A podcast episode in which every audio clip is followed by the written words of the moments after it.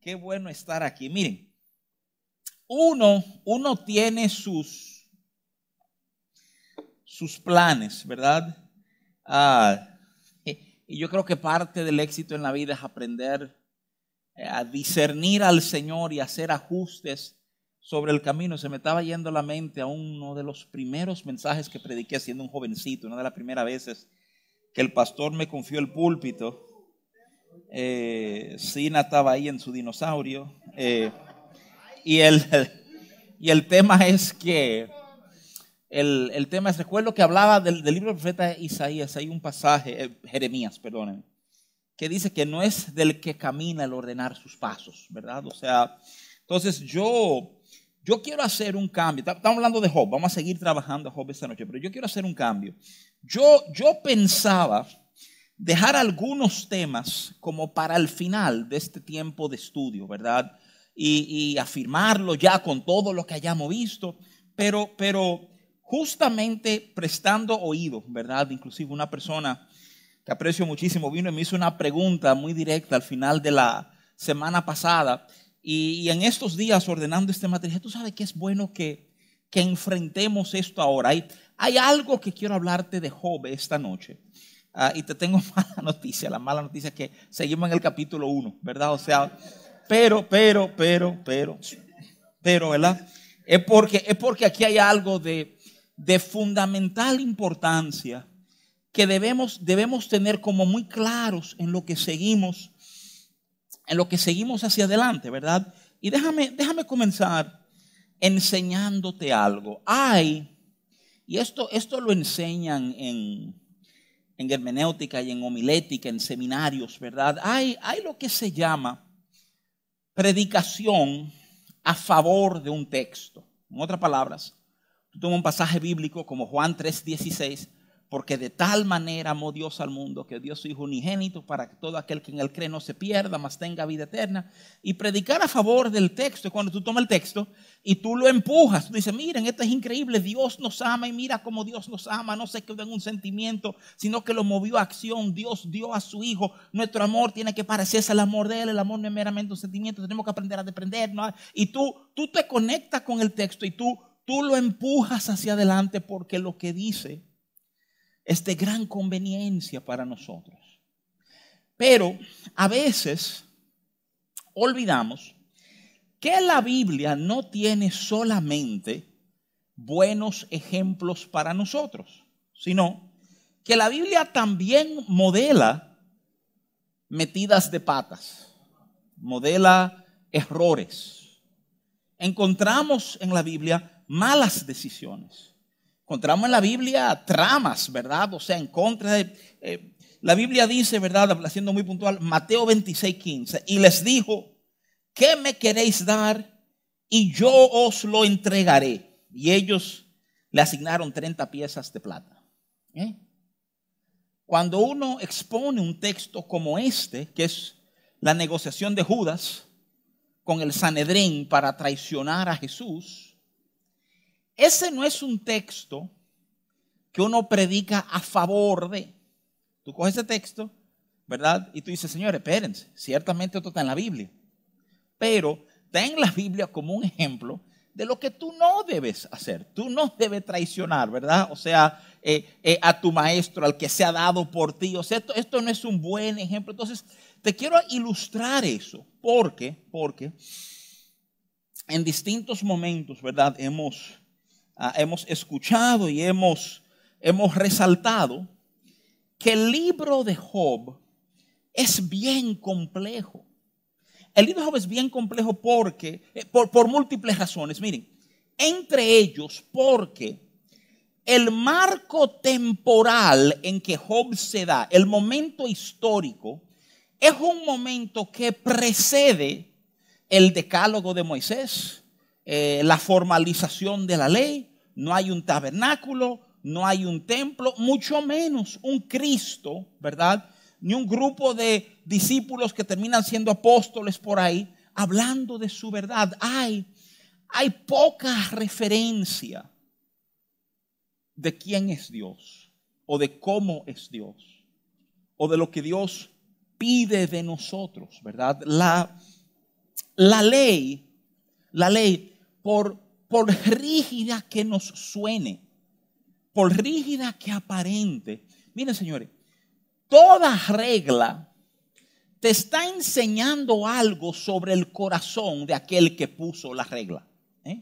Entonces, la ley da a conocer a Dios.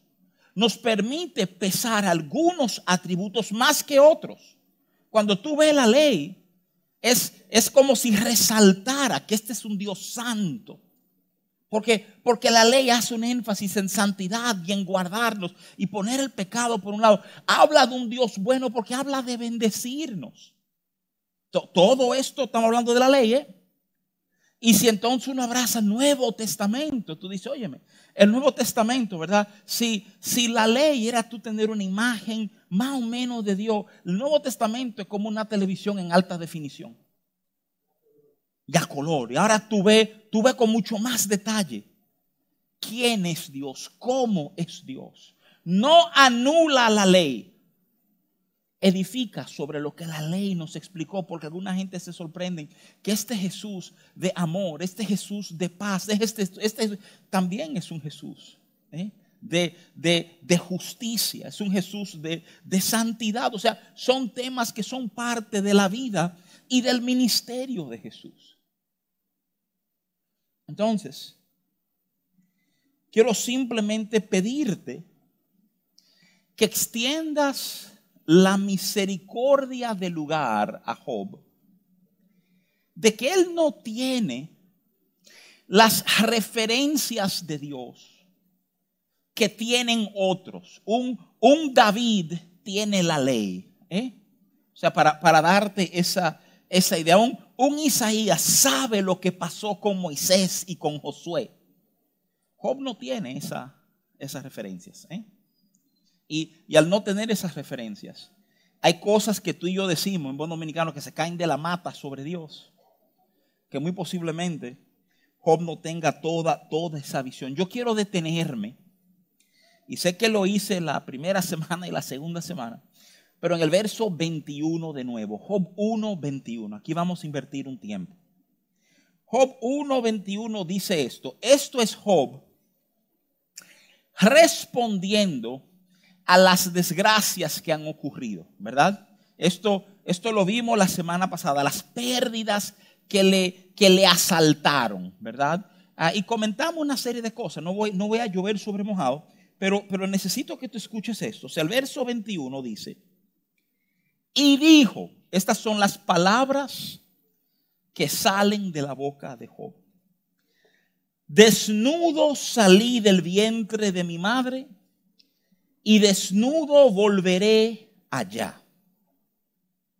Jehová dio y Jehová quitó, sea el nombre de Jehová bendito. A mí me, me impresiona mucho, ¿verdad? La, la manera en que Job levanta su voz frente a lo que ha ocurrido. Y es como si la primera frase de él nos presenta un enfoque que chocaría con muchas personas hoy día. E, en nuestra modernidad eh, es casi ofensiva las palabras de Job porque, porque al vivir en sociedades a donde el consumismo tiene tanta fuerza, el materialismo está muy presente, todo el mundo muy atento a lo que tiene o a lo que quiere, ¿verdad? Estas palabras de Job son son sobrias, nos, nos llaman a enfocar. Job, Job reclama, desnudo salí del vientre de mi madre y desnudo volveré. No se trata de las cosas. Tres mil camellos, 500 yuntas de bueyes, 500 asnas, 7000 ovejas, muchísimos criados. Y hay algo en Job que frente a pérdida, Y cuando les detallé pérdida la semana pasada, que aproveché para hablar ahí de los diferentes tipos de pérdida que el ser humano, la primera pérdida que te toqué fue la pérdida material. Señores, déjame decirte algo. Psicológicamente, terapéuticamente, gente está sufriendo más por perder cosas que por perder personas. ¿eh? Esa es la sociedad en que estamos nosotros. ¿eh? Y es como si lo primero que sale del corazón de Job es, no importan las cosas. Ese es, ese es su grito, ese es su reflejo. Se perdió todo. No importan las cosas.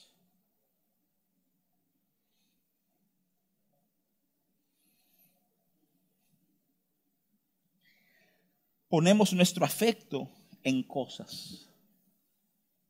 Si hay algo que tú rápidamente piensas y dices, ay no, pero yo no pudiera vivir sin eso, ¿verdad? Entonces déjame decirte que tu afecto está enganchado a esa cosa. El Evangelio de Marcos, capítulo 10, versos 21 y 22, nos narra. E, este es un joven, y déjame decirle algo, es un joven extraordinario. Solamente le decimos el joven rico. Hay, hay algunas traducciones que le hacen llamar príncipe a este joven. No sabemos si era realeza o de familia noble o lo que fuese, ¿verdad? El muchacho es rico.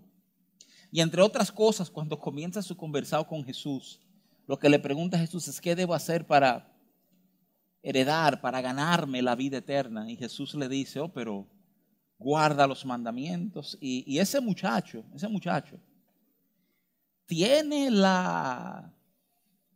No quiero usar la palabra atrevimiento, porque atrevimiento suena como si estuviera minimizándolo a él, pero tiene la fuerza para decirle a Jesús, yo he guardado todo eso desde mi niñez. Él, le dice, este Marcos él le dice a Jesús, oye, todo lo que la ley pide de mí, cumplió. Siempre me ha impresionado que Jesús no le dice, ah, pero y tal día que tal cosa que tú metiste la pata, ¿eh? Pero no le responde así. Algo en la respuesta de este muchacho le revela a Jesús algo sobre su corazón. Y es la única vez que tú escuchas en la Biblia Jesús decirle a alguien, entonces, ahora ve y vende todo lo que tú tienes y sígueme. Vende lo que tienes, dáselo a los pobres y sígueme. Y la, la realidad del caso es que no sabemos el final de la historia de este muchacho. Sí sabemos que en este momento se va triste. Y, Marcos te lo afirma, como para que no haya duda, porque tenía muchas cosas. Marcos te hace el comentario que de alguna manera está ligado al corazón. Te está diciendo, oye, su tristeza está ligada a las cosas que él tenía. ¿Qué cosa? Eh? Tú puedes cumplir todo para con Dios, pero tu corazón no está anclado en el lugar correcto. Le dice entonces, Jesús sabiendo que aquí no hay un tema de rendimiento, aquí hay un tema de corazón, pues vende todo dáselo a los pobres y ven detrás de mí. Y lo que sabemos es que se va triste. Ahora, déjame decirte algo. La mayoría de nosotros, si tú escuchas esas palabras, ¿verdad? Eh, desnudo, eh, nací, desnudo, me iré, no nos llevaremos nada. Y yo creo que uno puede predicar a favor de esas ideas. Son son conceptos que uno abraza, que uno entiende que es real y que uno mismo, si no monitorea mucho su corazón, te encuentra que de repente te enganchaste con algo. ¿Tú entiendes? O sea, eh, yo creo que hay una sabiduría en oír estas palabras y aprender a vivir así. Yo creo que los problemas salen con la segunda parte del verso 21. La segunda parte del verso 21. Job dice, Jehová Dios perdóname, Jehová dio y Jehová quitó. Bendito sea el nombre de Jehová. Jehová da, Jehová quita. ¿eh? Y es un planteamiento fascinante. Déjame adelantarte que el peso teológico de esa declaración ha marcado generaciones. Tú ves, esa es, es la base del calvinismo. Job 1.21. Jehová da, Jehová quita. Bendito sea el nombre de Jehová. ¿eh? Te, adelanto con mucha formalidad, yo, no soy calvinista, ¿verdad? Y por ende, tengo, tengo una lectura distinto de lo que es, ¿verdad? Job 21. Inclusive, lo que pregunté la semana pasada es, ¿cómo? Y, óyeme, eh, aquí hay dos preguntas. La primera pregunta es trivial. Si yo te pregunto, ¿cómo te cae eso? para serte muy franco, no importa cómo te caiga, porque si es de Dios, Dios es Dios, ¿verdad? Y si no es de Dios, no es Dios. Pero, pero ¿qué impresión te da cuando tú oyes Jehová da, Jehová quita? Bendito sea el nombre de Jehová, ¿verdad? Es, es un verso, si te soy franco, como que nos tranca un poquito. Se pone acá y yo pensaba que Dios amaba y que Dios no daba y que Dios es amor y que Dios... Entonces, esto de Dios quitar, como que uno no sabe bien cómo saborearlo. Y le pregunté, ¿ustedes creen eso? ¿Ustedes creen que Jehová da y que Jehová quita, verdad? Y, de nuevo, mi plan era al final de hablar de Job, volver a este verso y que lo examináramos habiendo caminado a través de Job. Pero, de nuevo, oyendo algunas inquietudes, ¿verdad? Pensé que había sabiduría en que manejáramos este verso ahora y que atravesáramos Job, ¿verdad? Mirando desde una perspectiva específica, ¿verdad? Y mira, mira lo que vamos a hacer. Yo voy a darte una serie de razones, una serie, digamos, de planteamientos. Quiero, voy a abarcar una serie de temas aquí, ¿verdad?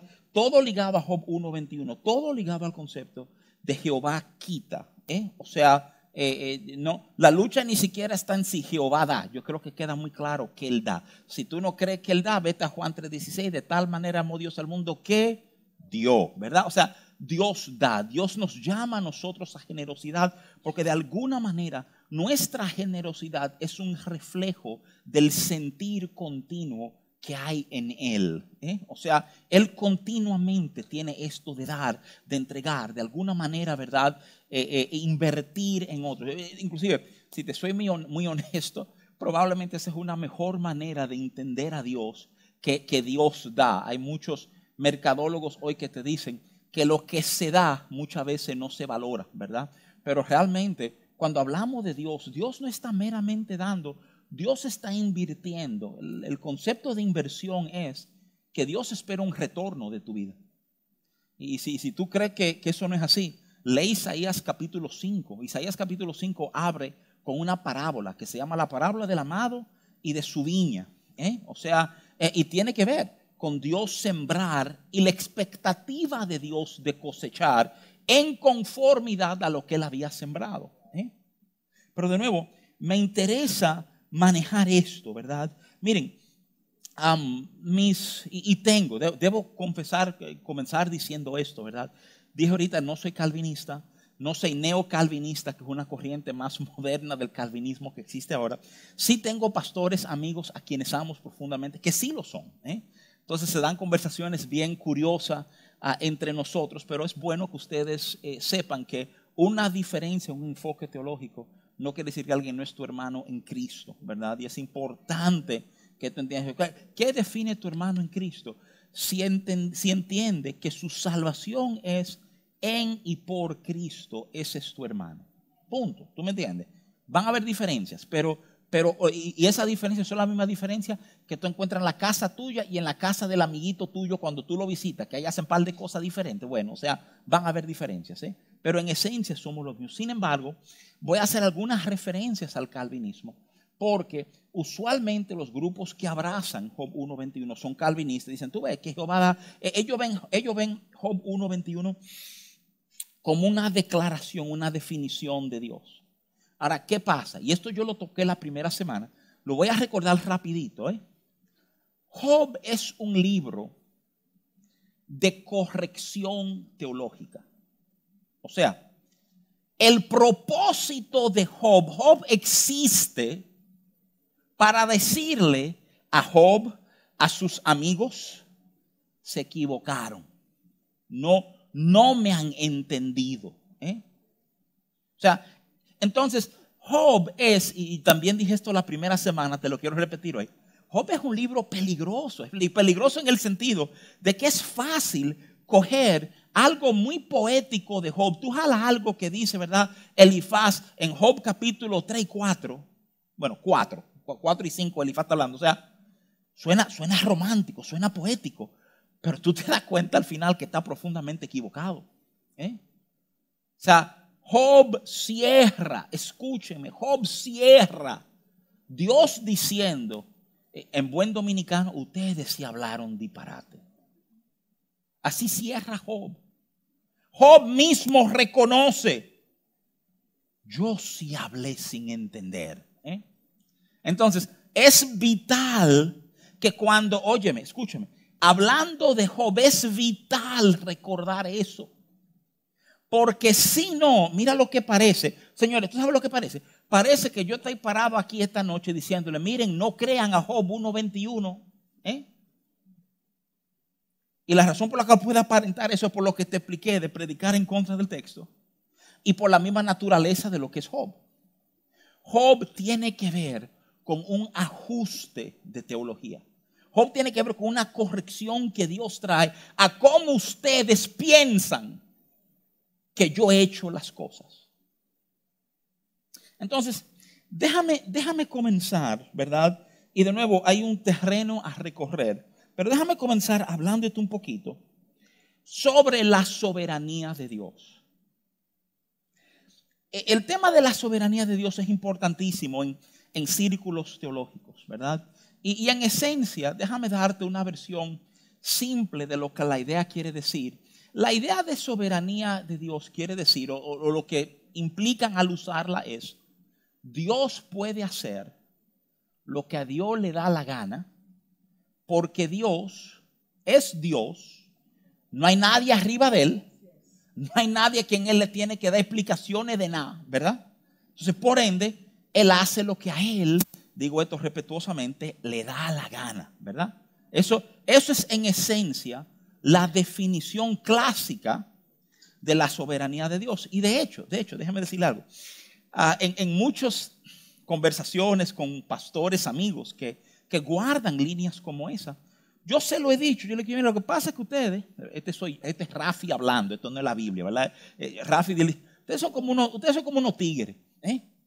Todo lo que ustedes no entienden, todo lo que ustedes no pueden explicar, ustedes cogen una escobillita y la meten debajo de la alfombra que se llama la soberanía de Dios. Y entonces citan salmos que habla de lo inescrutable que es Dios. Y como Dios es tan inescrutable y no puede ser entendido, nunca vamos a entender realmente el misterio de su soberanía. Pero hay un problema, hay un problema grande en entender soberanía de Dios de esa manera. Mira, déjame afirmarte para que no quede duda, Dios no tiene límites. Dios es omnipotente, omnisciente, omnipresente. O sea, no hay quien sea mayor que Él, no hay contra quien medirlo, no hay paradigma. ¿eh? Y aún diciéndote esto, esta segunda parte a lo mejor te puede sorprender. Dios no hace lo que a Él le da la gana. Y ahí no trancamos. ¿Cómo hace? Dios no hace lo que le da la gana. O sea, eso es parte de la grandeza extraordinaria de Dios. Señores, pudiendo hacer lo que le da la gana, Dios no hace lo que le da la gana. ¿Cómo que no hace lo que le da la gana? Déjame, déjame enseñarte lo que la Biblia nos enseña. De nuevo, piensen en esto por un momentito. Por favor, piensen por un momentito. Esto que te voy a enseñar, Job no lo conoce. ¿Eh? Solo tenemos tú y yo en su palabra. Job, Job viene, ¿verdad? Alrededor de 2000, 2100 años antes de esto que te voy a leer. Hebreos 6, 18. Para que por dos cosas inmutables, en las cuales es imposible que Dios mienta, tengamos un fortísimo consuelo, lo que hemos acudido para nos de la esperanza puesta delante de nosotros. Dos cosas inmutables. Déjame darte el contexto de ese verso. El contexto de ese verso es, ¿verdad?, del autor de los Hebreos explicándole a la iglesia, señores, ustedes pueden confiar plenamente en Dios. Porque Dios no miente. Porque, porque lo que Dios ha dicho va a ser así. De hecho, el libro de Deuteronomio te dice, Él ha dicho y Él hará. Porque Él no es hijo de hombre para arrepentirse. Pero Hebreos te está diciendo otra cosa. Hebreos te está diciendo, mira, su palabra es confiable. Entonces Hebreos te explica algo que desde nuestra niñez nosotros entendemos. Hebreos te dice que cuando, que lo que Dios quiso, oye, para darnos mayor confianza en nosotros, tú sabes lo que Dios quiso hacer. Dios quiso jurar. Tú te acuerdas de ese muchachito, ¿verdad? Y está hablando con el compañerito y tratando de convencerle de una verdad. Y tú dices, te juro por mi madre sacrosanta. ¿Eh? ¿Eh? Porque, porque, y el autor de Hebreos lo dice, cuando uno jura, uno jura por algo mayor que uno. Tú no puedes más jurar por algo menor, no, juramos por algo más grande. ¿eh? Entonces la solución para ti, para mí jurar, es jurar por nuestro Padre. Ahora, si Dios va a jurar, ¿qué pasa? Hay, hay un problema técnico con Dios jurar. El problema técnico de Dios jurar es que no hay nadie más grande que Él. Entonces, ¿qué hizo Dios? Esto es Hebreos 6, tú lo puedes leer. Yo te di el versículo final, pero lo que te dice ese pasaje es que Dios juró por sí mismo, por su palabra. Y en ese momento que Dios jura por su palabra, hay algo y digo esto respetuosamente, hay algo por arriba de Dios. Su palabra. Dios escogió limitarse a lo que su palabra establece. Él voluntariamente. Nadie se lo impuso. Él tratando de que tú y yo nos sintiéramos, lo que dice Hebreo, que tuviéramos un fuerte consuelo. Supiéramos que había dos razones por las cuales, primero porque su palabra, y eso, y eso de su palabra es fascinante. Es fascinante. Alguien me preguntó una vez, ¿hay algo que Dios no puede hacer? Sí, hay muchísimas cosas que Dios no, no puede hacer. Por ejemplo, Dios no puede mentir. Él no puede mentir como yo le razonaba a un profesor de filosofía, decía, mira, si, si Dios miente, en el momento que Dios mienta, no, no. ¿Qué, ¿Qué, pasa cuando Dios habla? ¿Tú te acuerdas de Génesis 1? Hágase la luz, se hizo la luz. En el momento que Dios habla una mentira, esa mentira se vuelve la realidad. Por ende, éticamente, un argumento circular, Dios no puede mentir. Porque todo lo que Él diga, eso va a ser. Tú dices, pero y de nuevo, la, la, idea no es confundirle, no es cansarle mentalmente. Es ayudarle a entender este tema de soberanía. Si Él es soberano, Él se mueve libremente dentro de la limitación que su palabra, que Él voluntariamente acogió, pone sobre Él. Y eso es extraordinario pensarlo, que para tu consuelo, para mi consuelo, para que nos sintiéramos que podemos confiar en Él, juró.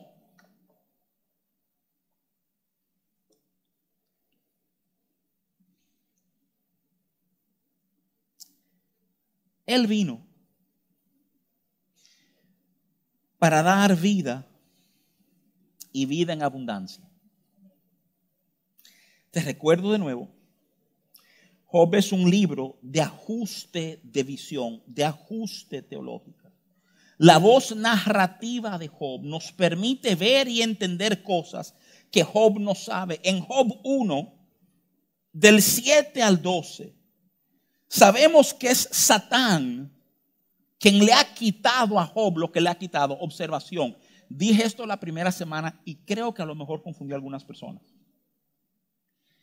En hebreo, la palabra que aparece ahí, algunos expertos lo traducen el fiscal. Dicen que las cualidades de ese ser no son las que se mencionan de Satanás en el Nuevo Testamento.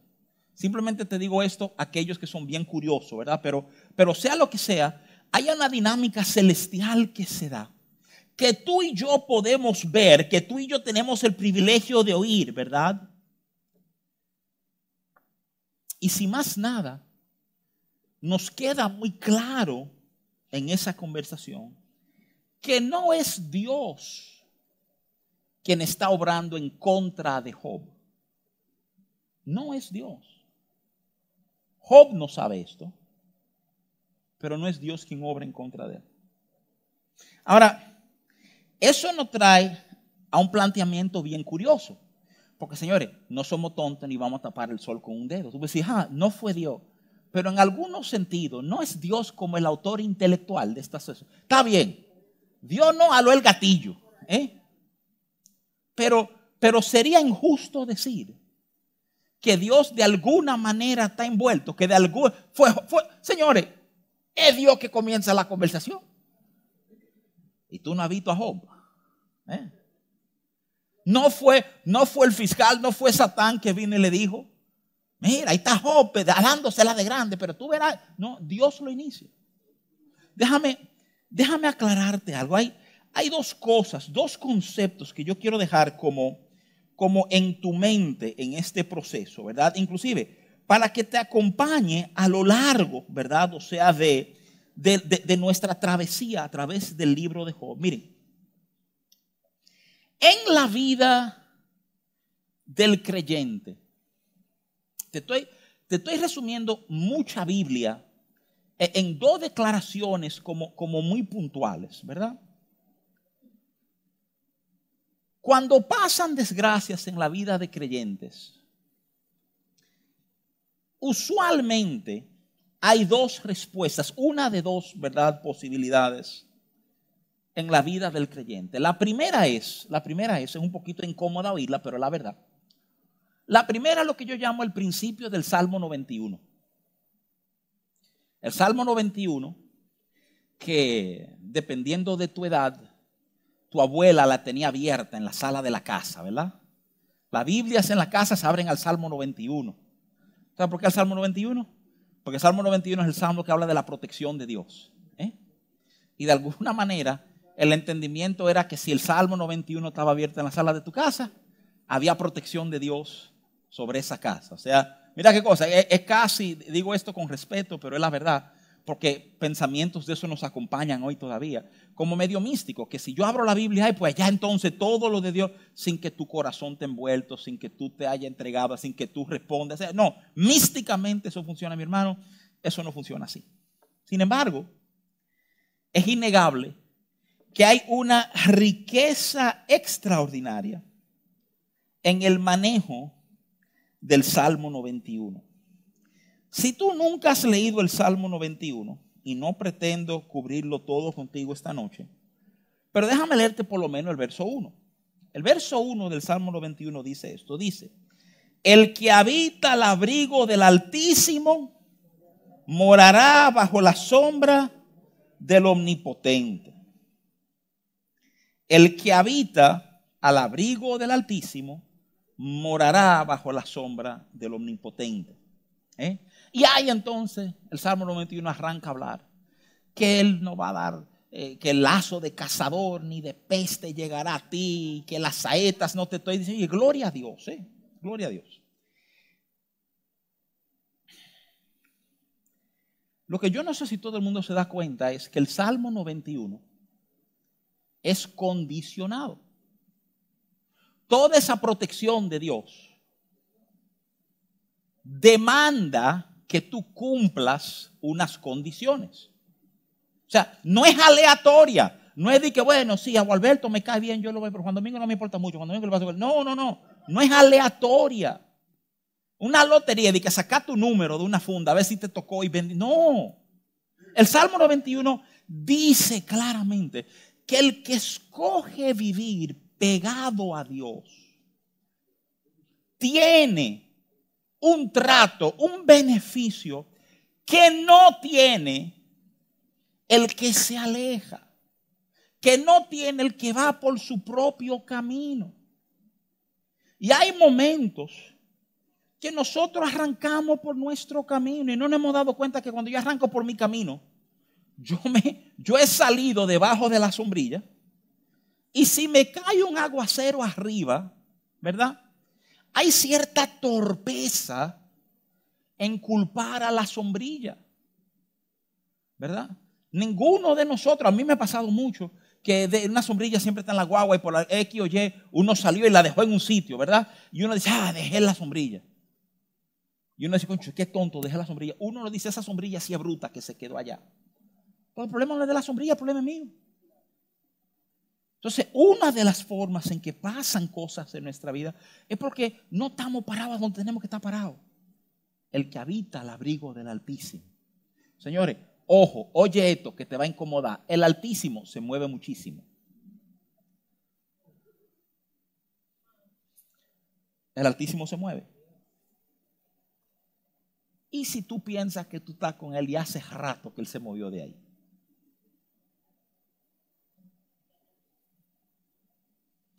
Esa es una explicación. Porque eso pasa? Porque este es un mundo roto. Porque desde Génesis 3 es un mundo peligroso al ser humano.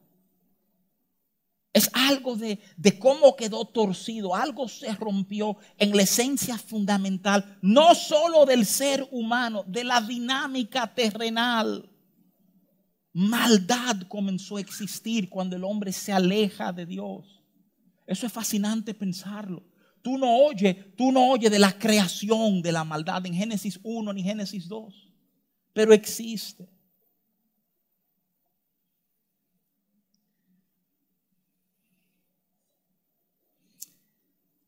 El segundo elemento lo vemos tanto en Job como en el Nuevo Testamento. Hay un permiso que Dios dio. Lucas 22, 31 dijo también el Señor, Simón, Simón, he aquí Satanás ha pedido para zarandearos como a trigo. Él está diciendo, hay una agenda contra ustedes.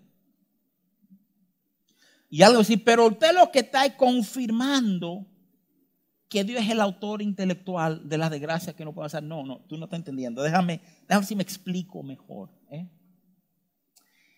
Cada vez que Dios da un permiso para que seamos probados, lo hace en el entendimiento de que esto solo va a producir un bien en nuestras vidas. Inclusive, Romanos 8:28, que muchas veces no lo hemos entendido correctamente. Los que aman a Dios, los que, que han sido llamados, ¿verdad? O sea, eh, todas las cosas le obran a bien. Y tú sabes que cuando cogemos ese verso de esa manera, pensamos mal. Cuando tú coges ese verso así, solo, y tú dices, todas las cosas van a obrar para bien, hay que pensar positivo, todas las cosas van a obrar. Te voy a preguntarte algo, ¿qué es ese bien? ¿Qué tú entiendes por bien? Todas las cosas obrarán a bien. Bien, bien quiere decir que se va a dar el final que tú querías. Bien quiere decir que al fin de cuentas todo termina como tú querías que terminara. Porque el verso 29 de Romanos 8 te explica lo que es ese bien. Y el bien que explica Romanos 8:29 es que se forma en nosotros la imagen de Cristo. Lo que Pablo realmente está diciendo en Romanos 8:28 de todas las cosas van a obrar es, todas las cosas van a obrar para formar a Cristo en ti.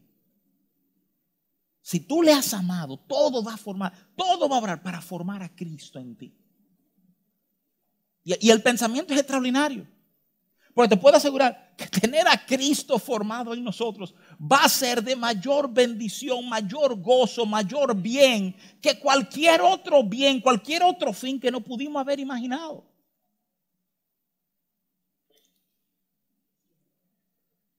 Déjame brincar. Quiero, quiero honrar tiempo. Pero necesito resaltarte, oye, este es un tema delicado. Necesito resaltarte la coherencia que hay en Dios. coherencia. Miren, señores, tenemos una Biblia hoy porque Dios ha querido darse a conocer. La, la encarnación de Cristo es Dios quererse, querer que le conozcamos. No hay contradicción en Dios, no hay, yo, yo he usado el término, como una bipolaridad cósmica, ¿verdad? Que Dios dice algo y otra cosa mañana. Como, como que Dios te cambia de repente y tú no sabes si tú puedes confiar en lo que Él dijo o no. Esto no es lo que la Biblia pinta sobre Dios, todo por lo contrario. Te pinta un Dios confiable en lo que ha dicho y lo que ha establecido. Hay tanta hambre en nosotros verlo, en entenderlo, en conocerlo. Mira, el Nuevo Testamento nos da una visión clara del Padre. En Juan 14, 9 Jesús dice, el que me ha visto a mí ha visto el Padre. Colosenses 1.15 llama a Jesús la imagen del Dios invisible. Hebreos 1.3 lo llama la misma imagen de su sustancia. O sea, el que ha visto a Jesús ha visto al Padre. No hay pleito en el consejo del Dios Trino. El Padre dio al Hijo, el Hijo entregó su vida porque el Padre quiso. Tú dices, oye, es que hay una armonía absoluta en Dios.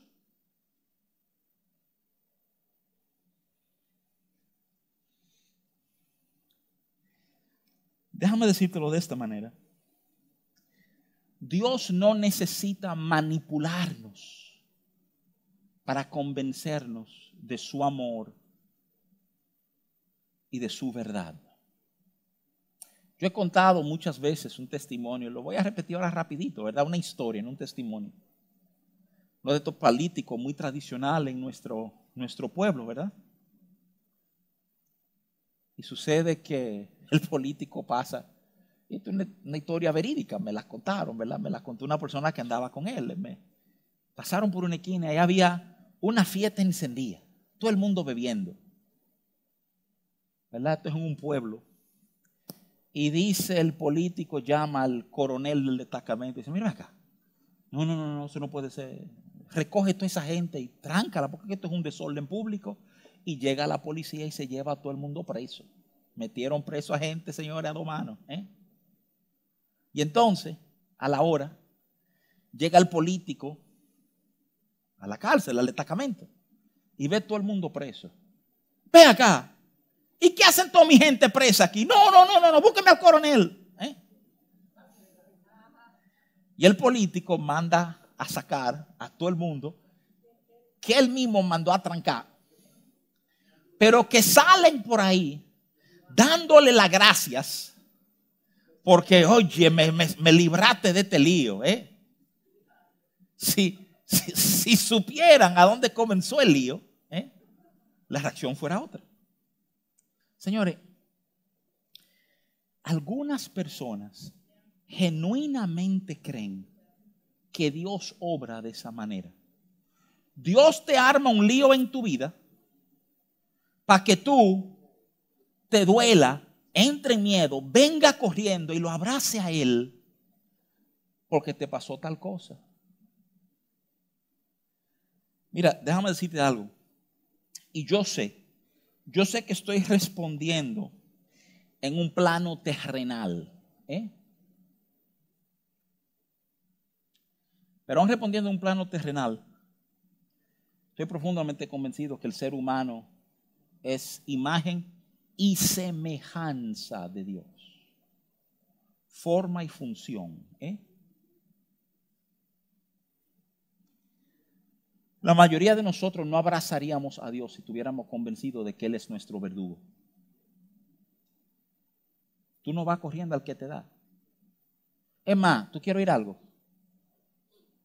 Eso es una condición que se diagnostica como una disfunción en tu comportamiento. Es un síndrome.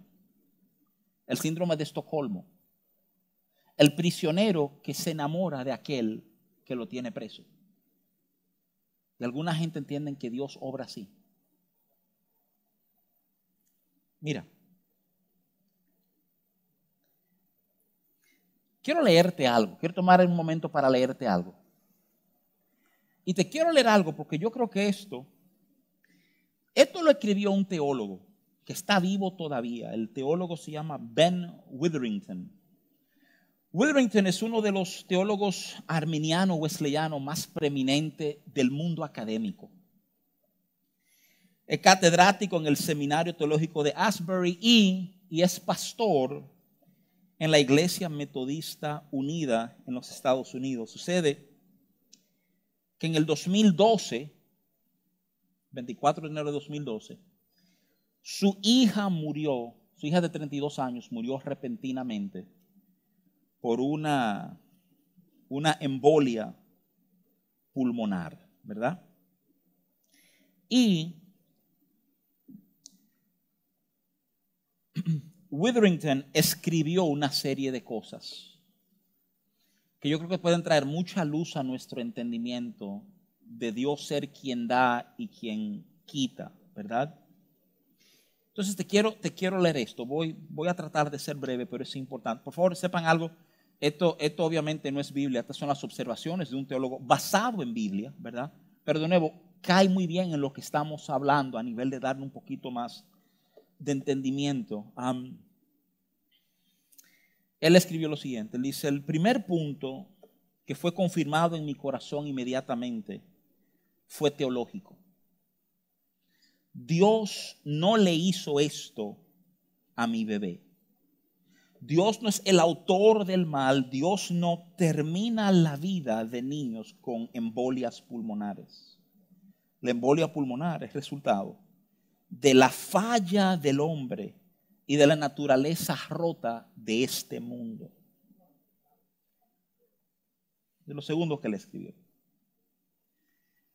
Una de las razones primarias por la cual no soy un calvinista y no creo en este tipo de predestinación de la mano de Dios es porque, y él da tres razones. Primero, porque lo encuentro imposible pensar que yo tengo más misericordia y soy más compasivo que Dios. Eso es lo primero que él dice. Parte del, manejo del calvinista es lo que llaman ah, elección limitada. Dios escoge a algunos y los otros tienen que bandeársela por sí mismos él dice, yo no, no es verdad que yo como ser humano tengo más compasión por la gente que lo que Dios pueda tener, ¿verdad? El segundo punto que él dice es esto, el retrato bíblico de Dios es que Dios es luz, santidad y amor. No hay oscuridad en él, no hay más que luz y amor. Y el tercer punto, y aquí él aterriza con nosotros, él dice, las palabras Jehová da y Jehová quita, que vienen de los labios de Job, simplemente no son buena teología.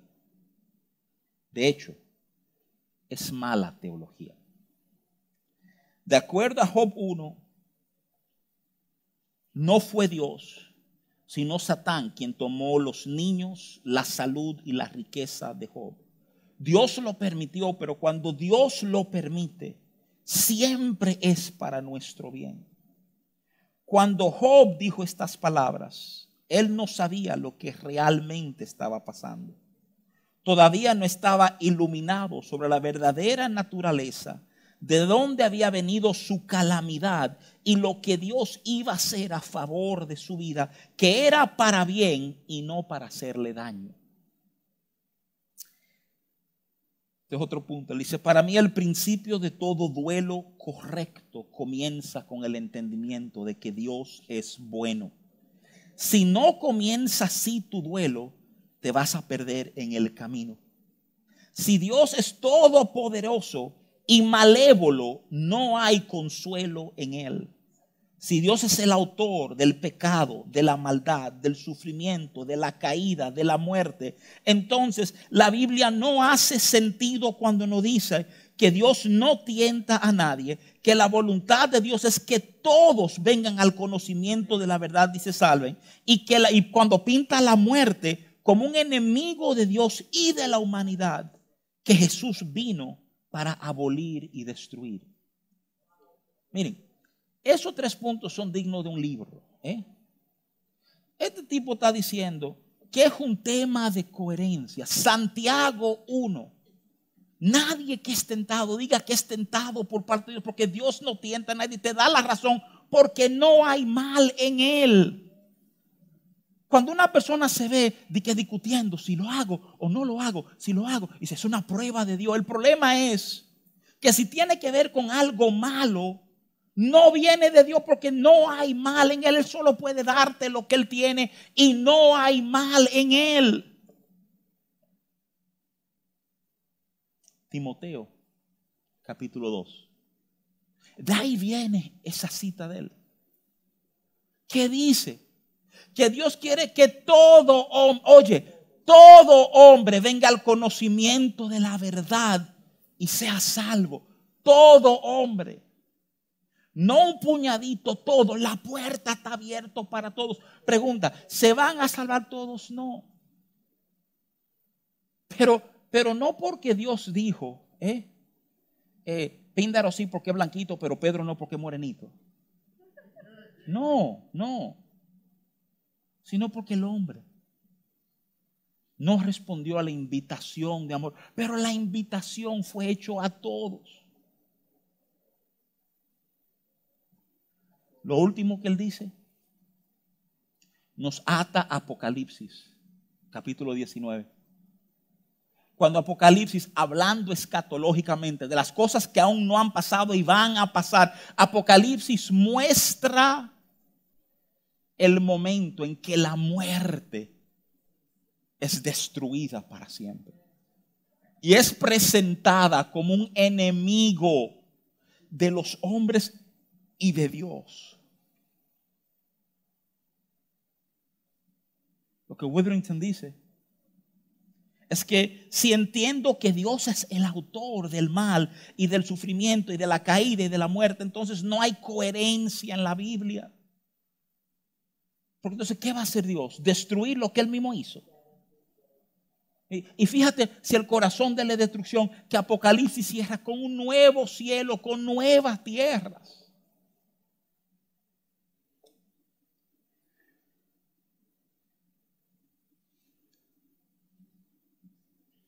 Él vino para que tuviéramos vida y vida en abundancia. Y ahí se le va el corazón diciendo, yo me agarro de esto, me agarro del Dios de la resurrección, que tiene un mejor plan para ella. No puedo abrazar el consuelo frío del que me dice, esto fue la voluntad de Dios. Yo creo en un Dios cuyo sí a la vida es más alto que el no de la muerte.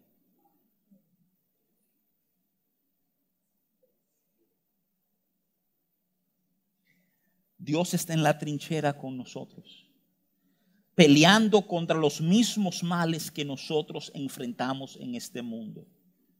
Enfermedad, corrupción, muerte, sufrimiento, pena y pecado.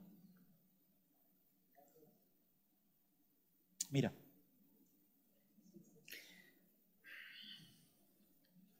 El Evangelio de Marcos. Hay un, voy a amarrar en unos minutos y a lo mejor tengo tiempo para una o dos preguntas, pero déjame decirte esto.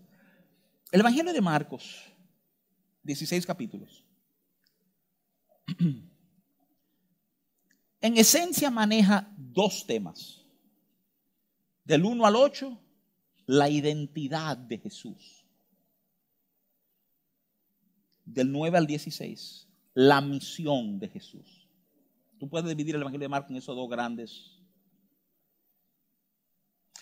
Cuando Marcos maneja la predicación de Jesús, casi todas las enseñanzas de Jesús comienzan. El reino de los cielos es como. Tú ves eso en Marcos hasta que te cansa. Tú lo ves una y otra y otra y otra y otra y otra vez. ¿eh? ¿Por qué? Porque el interés de Jesús es que entendiéramos cómo Dios funciona, cómo el reino de los cielos funciona, cómo Dios se ha movido tras nosotros. Señores, todo esto cae al resumir una idea.